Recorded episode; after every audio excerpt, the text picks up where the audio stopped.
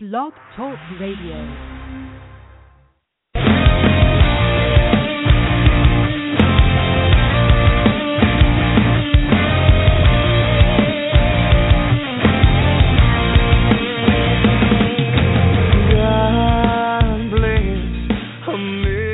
Welcome to our Convention of States podcast, That Provident Article. This podcast series is a weekly discussion concerning the fifth article of the U.S. Constitution, the amending provision, with a general view on the phrase Convention for Proposing Amendments and specific focus on the Convention of States project. My name is Paul Hodson, a volunteer with the Convention of States project in Texas, first as a district captain and now as co director in the great state of Texas. Our goal is to continually educate ourselves on Article 5 to bring timely information relating to the Convention of States Article 5 movement, and to promote the use of Article 5 to rein in our federal government.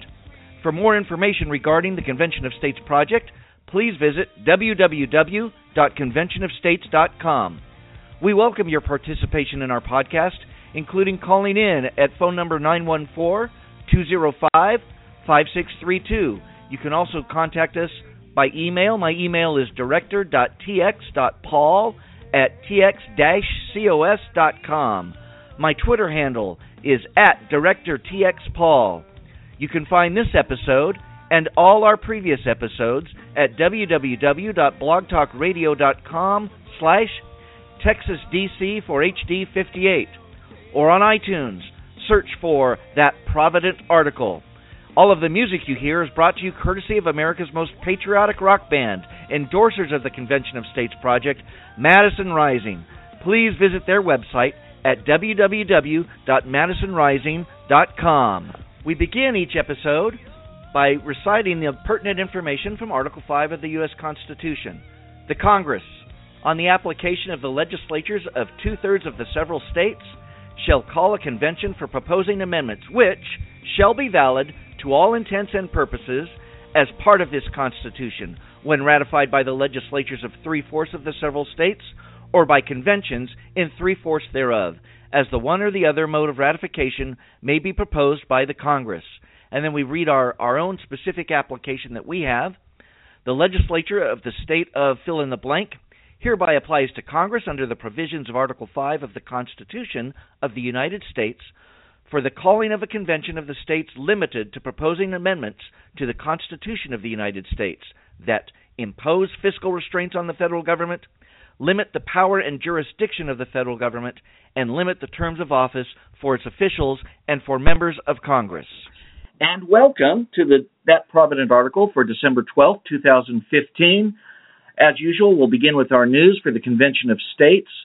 I remind you that the best place to get your news and to stay up to date is at the Convention of States website, www.conventionofstates.com backslash news blog, or you can go out on the main site under the about slash news tag on the on the left hand menu. Pull that down, and one of the first options there that you can pull up is news, and it's got a listing of all the news in chronological order, the most recent up on top. I'm going to just highlight a couple of the news articles that are out there. The first one is Professor Rob Natelson. He has been writing some articles, a six part series he has. This is in anticipation that we will have another flurry of Article 5 filings in the state legislatures coming up here in January and February. If you remember at the beginning of this year, we had a whole slew of these occur over a period of about eight to, to nine weeks, in which 30 plus states filed with their state legislatures. So Professor Natelson has written this six part series. It's going to cover the full breadth of Article 5 history. The first two parts have already been posted on the Convention of States website and at the Washington Post. I think he's going to release two a week as we head through the Christmas break. And the other story we want to highlight there from this week, there have been multiple multiple reports that President Obama is getting ready to propose an expansion of background checks on gun sales, uh, and that is without congressional approval. He is seeking the best way to do that without upsetting too many people. But of course, we all know that that is again another unconstitutional move, and even having Congress approve something like that, we would believe goes against our Second Amendment rights. That is something which needs to be put to the states, and really it needs to be something which would be dealt with through an amendment process, which of course, our application is not, it would not be germane under our application to do that. This is an overreach again of the authority of the federal government. And we're going to go ahead and move along now into our presentation portion of the show. We want to again remind you that we are covering the history of who says it's a constitutional convention, and we want to talk about and, review what we've what we've discussed the last three weeks. Multiple instances in the last 45 years or so of the phrase constitutional convention, used by both progressives and conservatives and people who love the Constitution. So it has come into vogue as being a phrase that's being used. The importance of language definition in framing an argument or a defense, as Voltaire said, if you wish to converse with me, define your terms. And that's why we want to uh, understand where this phrase came from, why it's come into use, and how that's being used to frame the argument and frame the opposition to an, art, an Article 5 convention for amending the Constitution, a convention for proposing amendments. There is no evidence of that phrase constitutional convention being used in any Article 5 applications before the year 1903. In the handful of applications using that phrase between 1903 to 1910, those were very much uh, specific to the 17th Amendment push, which ended up the direct election of senators rather than being elected by their state legislatures. But after that, that phrase again disappeared until 1975. It, there is no evidence of that being used again in applications until 1975 and, and the push for the balanced budget amendment. Further review beginning in 1939, there were multiple Article 5 efforts in the states for several different issues, including a repeal of the 16th Amendment, presidential term limits, streamlining Article 5, and reversing overseeing Supreme Court decisions. Uh, in response to these efforts to curb federal power, these efforts by the states, a disinformation campaign was started by members of Congress, Supreme Court justices, and left leaning educators and influential writers. That campaign began with Congressman Wright Patman from here in Texas, 1951. It continued with law professors Charles Black of Yale and William F. Swindler of the College of William and Mary. But the common thread in this campaign was the rhetoric that a quote convention propose, proposing amendments, that's the phrase from Article 5, was quote fascist, quote reactionary, and would quote rewrite the whole Constitution. And that last phrase, we've heard that, we hear that today, and that's where that began was back in the 50s and then into the early 60s. And why was that? Uh, we'll get into that in a few moments.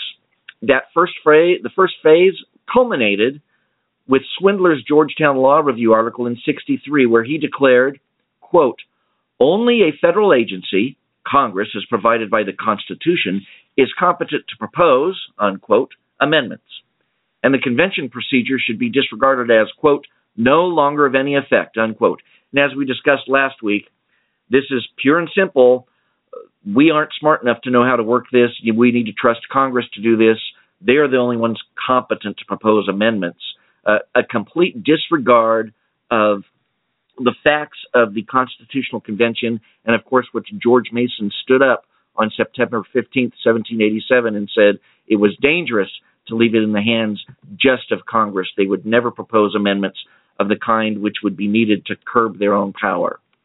So, we're going to continue, no longer a review at this point, continue from that point on in the early 60s, that was 1963 when those law articles came out, around the same time, Chief Justice Earl Warren, he was addressing the American Law Institute, and he urged the American Bar Association to speak out to prevent the Constitution from being, quote, changed unwittingly, unquote. Of course, unwittingly means that uh, in, instead of using wits, common sense again.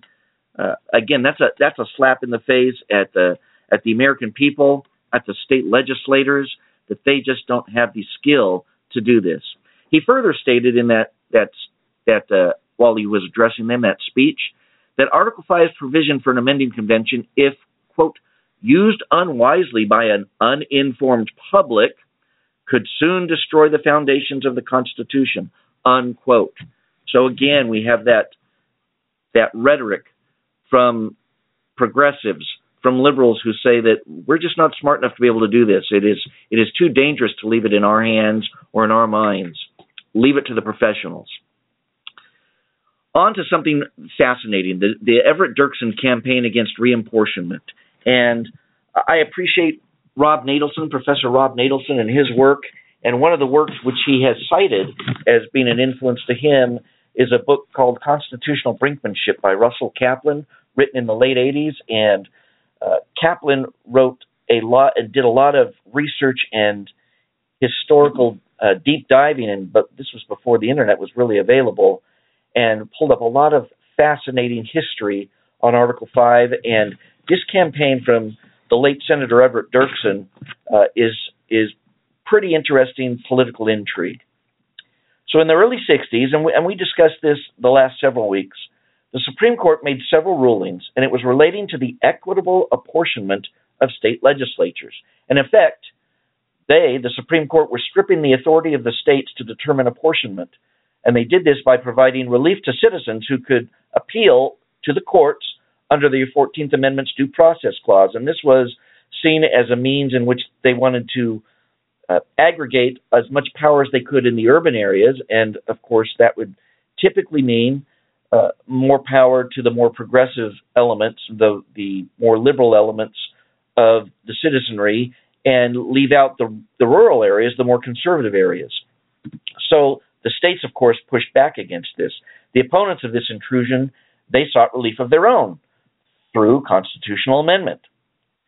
And we've discussed earlier, a couple episodes ago, three state rights amendments were proposed to streamline Article 5, to create what was called a, quote, court of the union, which was a check of the Supreme Court, and to remove apportionment from federal jurisdiction. So that was directly aimed at those cases where the Supreme Court was ruling, which were stripping the authority of the states. They really wanted to go ahead and, and repeal those through an amendment. By 1964, the Council of State Governments was recommending a specific amendment, quote, permitting one house of a bicameral state legislature to be apportioned on factors other than population, unquote. Now, this Council of State Governments also provided a guide for states on how to file an Article 5 application. They even went ahead and got a public relations firm to help them out. Well, in 1965 and again in 1966, Senator Everett Dirksen, he introduced this same amendment in the Senate, going through Congress. Now, he failed to garner two thirds votes necessary to be considered for his proposal, and at the time he warned them, quote, just as old soldiers never die but fade away, this issue will not die. Neither will it fade away, believe me. Unquote. And around this time, in 1964, there were already 16 Article 5 applications had been filed with Congress.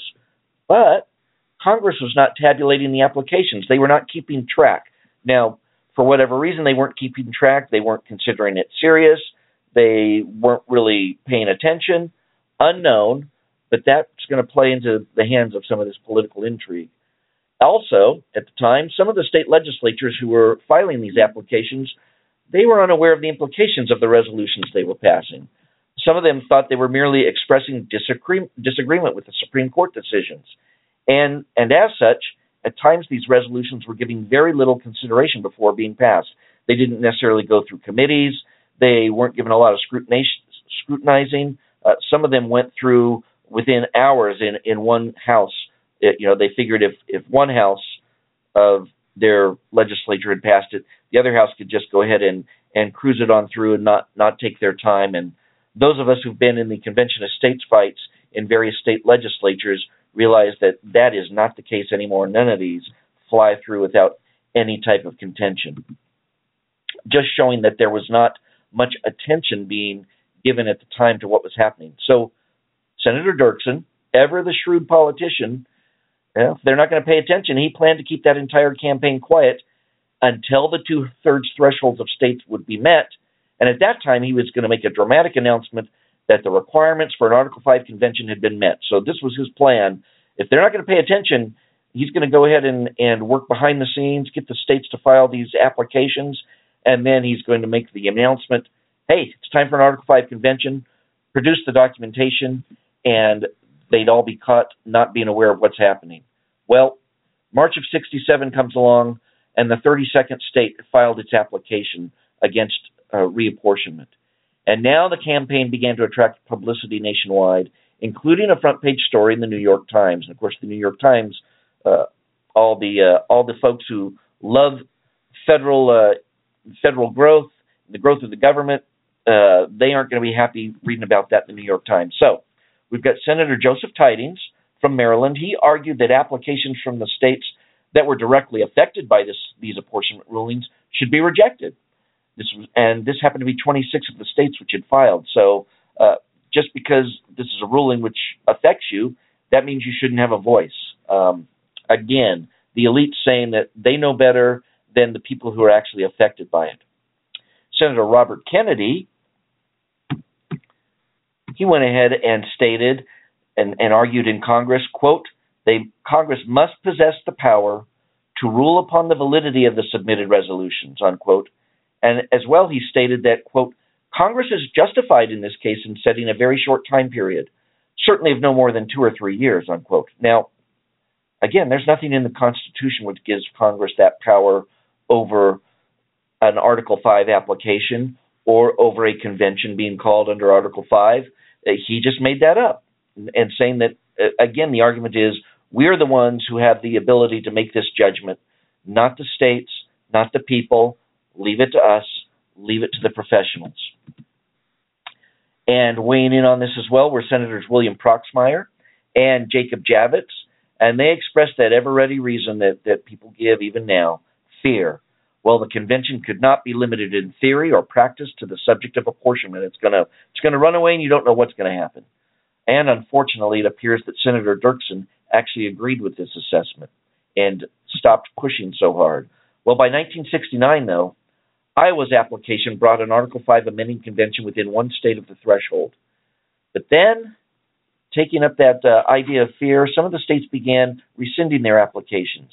They were concerned of an, again, if you know any of your uh, recent history, and by recent I mean in, in our lifetime, the 1968 Democratic Convention was a scene of great chaos and great great protest. Uh, it was televised nationally, and many of these state legislators began being concerned that uh, there were going to be these type of disruptions, uh, much like the Democratic convention, and, and they did not want to have this type of spectacle televised to the nation.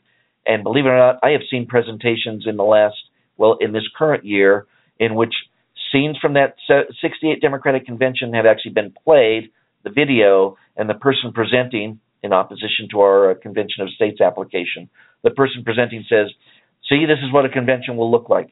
They're still using the same arguments, folks. They still have the same fears. Nothing new under the sun. Well, all of this activity prompted another senator, Sam Ervin. Uh, you may, if you are old enough to remember the Watergate hearings, he was the uh, chief prosecutor on the Senate side, uh, an old grizzled Southern Democrat. Uh, well, he introduced in the late 60s a bill called the Federal Constitutional Convention Act.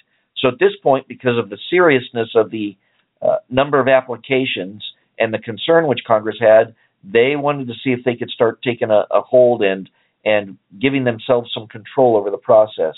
And this bill is a comprehensive legislative framework for a national convention.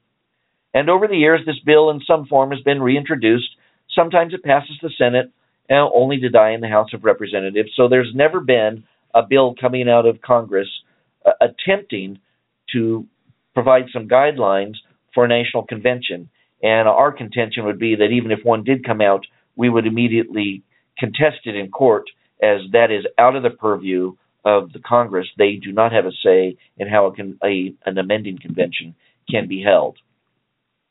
So, attribution, uh, again, I went to Rob Natelson's uh, terrific argument, uh, his, his terrific article, I should say, on this that he has, and, and you can find that on the Convention of States site. Uh, and I have the attribution there in the attribution slide. And also, uh, I was just so thankful as actually today, as I'm recording this, uh, I got my copy of Constitutional Brinkmanship. Turned to the pages which um, which Natelson had cited. He is so great with footnotes. Turned to the pages and dove in and uh, went into the depths of that story. Some fascinating political intrigue. Uh, I happen to remember in the back of recesses of my mind Senator Dirksen, even though he passed away in 1969, and I would have been fairly young, but I do remember his name, and I, I'm now beginning to wonder if it was in conjunction with what was going on here, because this sounds like this was actually a fairly big deal at the time. The Article 5 push and the push by the states, and Senator Dirksen was right in the middle of all that. And we're going to save some time here to go to the phone line, so that's the end of the presentation for this week. Reminder our call in line is 914 205 5632. We've got some ground rules to speak respectfully, keep to the subject, which is Article 5, Convention of States. If you want to talk about this particular discussion of where that phrase constitutional convention came in and all that goes along with it, the disinformation campaign. Uh, we want to encourage dialogue, to pause and listen to each other. A preview, obviously, we're not quite done with this series yet, which is perfect. We've got uh, next week will be the week before Christmas.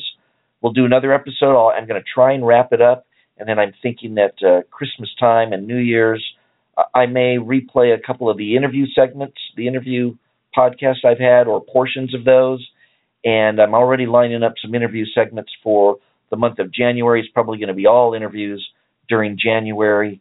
Um, uh, some different folks. I've already done one interview, which I've got uh, stashed away, and I've already got a couple others that I have planned to try and get through. Uh, so phone lines are open 914 205 5632. All right, we're here live.